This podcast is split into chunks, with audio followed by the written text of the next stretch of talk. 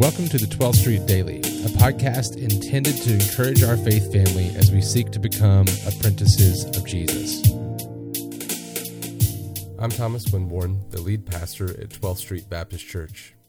Today we're looking at 1 Peter chapter 2, verses 13 and 14.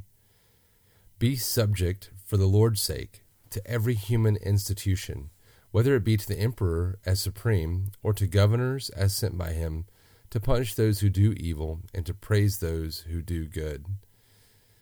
In a time like this, this seems like a very tense couple of verses. In a time where people are not obeying the government or not submitting to every human institution, whether it be to our president or to governors or mayors or the authorities that they have in place, such as police.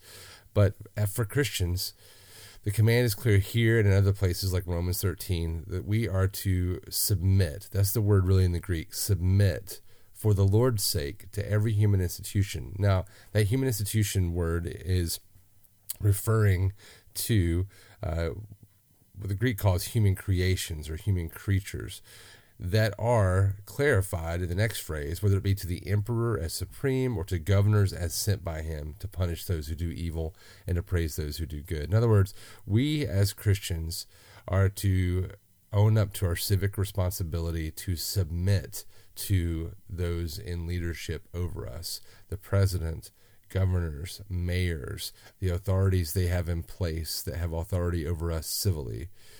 But it does give the clarification when it says be subject for the Lord's sake to every human institution. So be subject for the Lord's sake. That means we do that for the glory of Jesus. And we also uh, have to take into account when the government is not doing what it should do, that is the opposite of what God's will is for us as believers. So we are to be subject to the government, to those in charge of us in the government, unless they contravene God's will. And in that place, things change. But for most of us, that's not going to be an issue.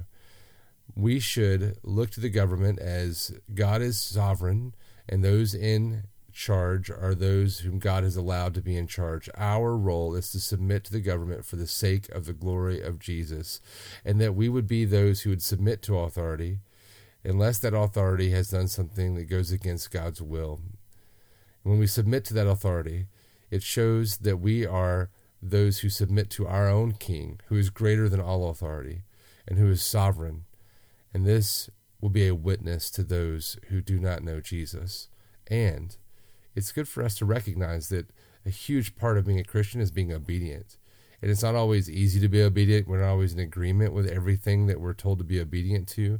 But as long as it doesn't contravene God's will, we trust that God is sovereign and that He's put people in place of authority over us, and that we will do what we are instructed to do as long as it does not go against God's will.